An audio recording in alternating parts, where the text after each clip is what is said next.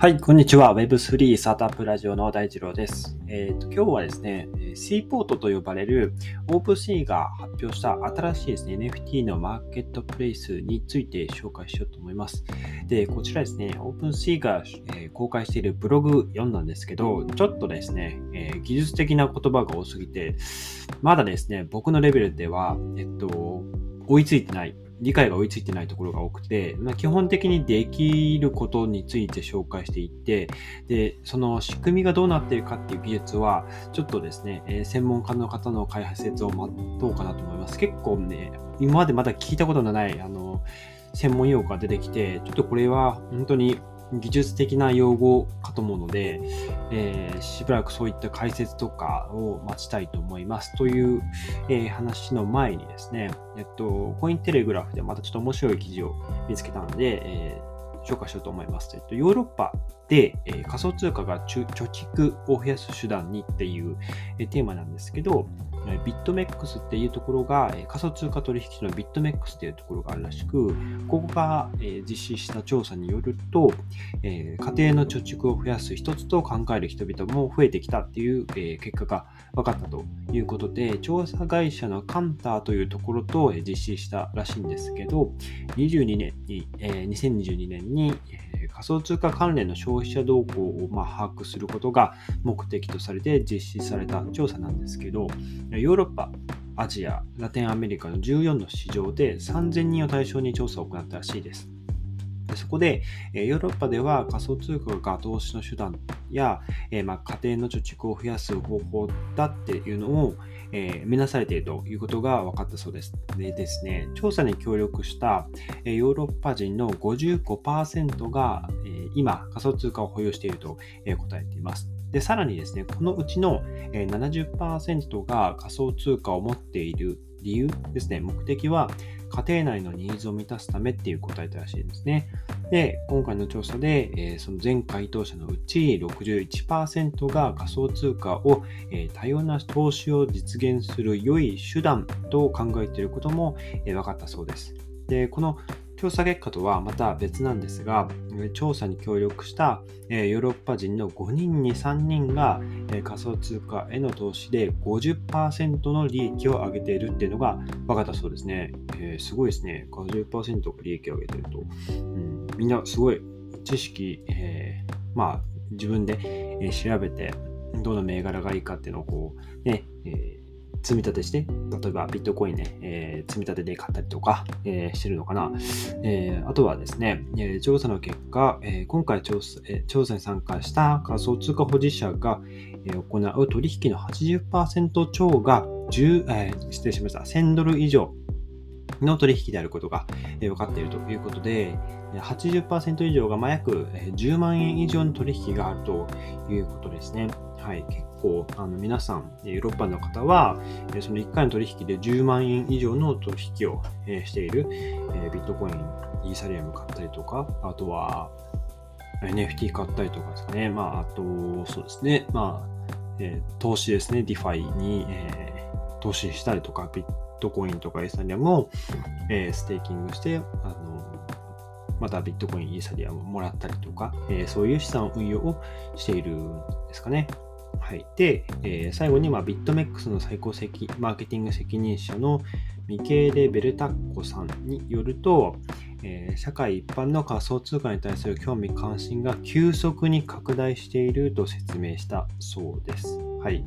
これを聞いていかがですかね。うん、まだ仮想通貨買ったことないっていう方も、えー、多いんじゃないかなと思いますけど、えー、結構ヨーロッパではですね、浸透し始めているみたいですね。はい。まあ、アジアとかラテンアメリカの回答がどうだったかっていうのも、えー、ちょっと見てみたいところはあるんですけど、まあ、ちょっとヨーロッパだけあの切り出されて、まあ、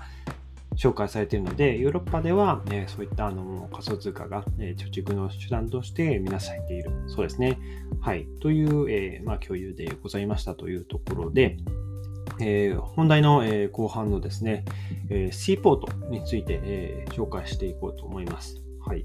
で、えー、まあ、NFT はですね、まあ、基本的にイーサリアムを使って買うことができますと。で、もう一つまたポリゴンっていうですね、えー、ブロックチェーン使って、あの、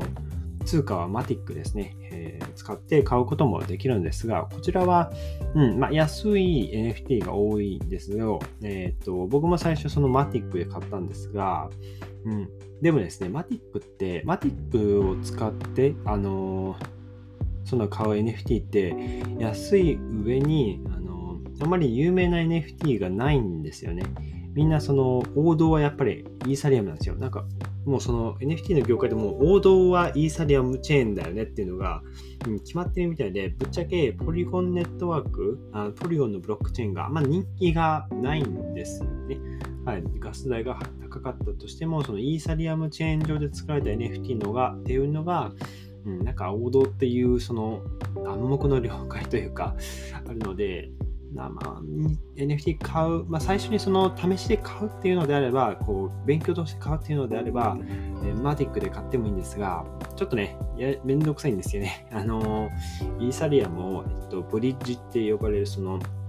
言うんでしょうね。あの別のネットワーク、イーサリアムのネットワークから、えー、そのポリゴンのネットワークに、えー、移動してから、えっと、その、買ったイーサリアムを、えー、マティックに変えたりと、ちょっとややこしいんですよね。うん。なので、まあ、ちょっとガス代をね、高いかもしれないんですが、イーサリアムで買った方が、うん、なんか手っ取り早いし、えー、ザ NFT っていう感じがするかなと思います。はい。で、えっと、そうですね、C ポートについて、え、紹介しようと思います。えー、オープンソースの新 NFT の、えー、まあ、売買のマーケットプレイス、まあ、まあ、売買プロ、売買のプロトコルとも呼ばれてますが、えっと、こちらですね、ユーザーが様々な形式で NFT を購入することを、えー、可能にすると。で、これどういうどういうことができるかというと、一つの NFT をゲットするために、別の NFT とイーサを合わせてオファーするということができるんですね。えっと、通常、今までだと、一つの作品に対して、えー、例えば1イーサです。えーその1位差を、え持ってますよ。えで、そのオファーされた、えオーナーが OK だよってすると、1位差と NFT が交換されるわけですが、えここで、え例えば、この NFT と0.5位差で、えそのオーナーさんが持っている NFT 交換してください。OK だよって、まあ、こういうことができるようになるわけですね。はい。で、と、このプロトコル自体はですね、えー、OpenC だけではなくて NFT の、えー、作る人、えー、作成者、えーまあ、コレクター、す、べ、ての人のために、えー、開発されたということで、まあ、コアとなる、えー、スマートコントラクト、えー、このマーケットプレイスを作っているプログラムのことですね。えー、これはオープンソースなので、えー、もうあの公開されていると。で、えーまあ、今後ですね、えー、アップグレードっていうのも、えー、期待はされていくんじゃないでしょうか。で、あとはですね、この今の NFT マーケットプレイス、えっ、ー、と、 OpenSea がの Rarible とか、あの、ファウンデーションとか、えー、いろいろありますけど、えっと、今の現状のその NFT のマーケットプレイスだと、一方のその、えー、ユーザーが NFT を提供することに同意して、えー、もう一方が支払うそのトークンですね、イーサとか、えー、トークンを提供した場合のみに、えー、出品が可能っていうところなんですが、まあ、ここに多様性ができてくるってわけですね。で、えオファーする側は、えー、ESA とか、えー、ERC20 とか、いろんなその、え、ブロックチェーンのそのイーサリアムのチェーンの企画、え、があるんですけど、えこれをですね、あのいろいろ組み合わせて、え提供、あのオファーすることができるっていうのが一つ特徴ですね。はい。で、えっと今後の、この後の説明なんですよね。えっと、フルフィルメントっていうオプションがあるらしいんですが、ここはですね、ちょっとあの、ややこしいというか、結構専門用語が出てくるので、あまりちょっと僕も理解できてない状態で、ちょっと解説するのはちょっと怖いので、えー、これ以降は、えっと、ちょっと後続のあの解説を回したいなと思います。まあ、だから日本語で出ている記事も、えっと、C ポートが出ましたよって、あと、その、一つの NFT 買うのに、えー、別の NFT の組み合わせ、もしくは NFT プラス、えー、イーサとか他のトークンとかと組み合わせて交換できますよっていうぐらいしかまだ見たことないんですよね。なので、えー、フルフィルメント、コンジット、えー、ミラーとか、結構新しい用語が出てきていて、うん、ちょっとここはですね、えー、また後日、え解説していけたらなと思います。はい。ということで、えー、C ポートをちょっとね、えオープン C 一強の時代というか、えー、状態になってますけど、うん、あの、マーケットプレイス、まあ、 OpenSea が作り出したんで、うん、まあ、 OpenSea をより盛り上げるための、えー、C ポートっていう位置づけかと思うんで、うん、あの、マーケットプレイス、そうですね。確か Coinbase とかが作ったのかな。まあ、いろいろ大手の取引所が作ってるみたいなんですけど、うん、まあ、これ、今とい、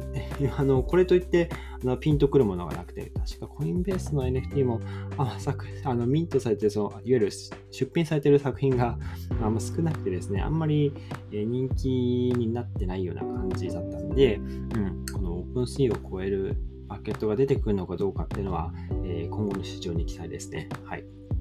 ということで、えー、前半はあのヨーロッパの方たちが、えー、仮想通貨を貯蓄として見ているよっていうことと、後半は、えー、OpenSea が新しい NFT のマーケットプレイスの C ポートを、えー、ローンチしましたよっていう、えー、お話でした。今日のエピソードが役に立った、いいなと思ったらぜひフォローをよろしくお願いします。それでは皆さん、素敵な一日をお過ごしください。また明日お会いしましょう。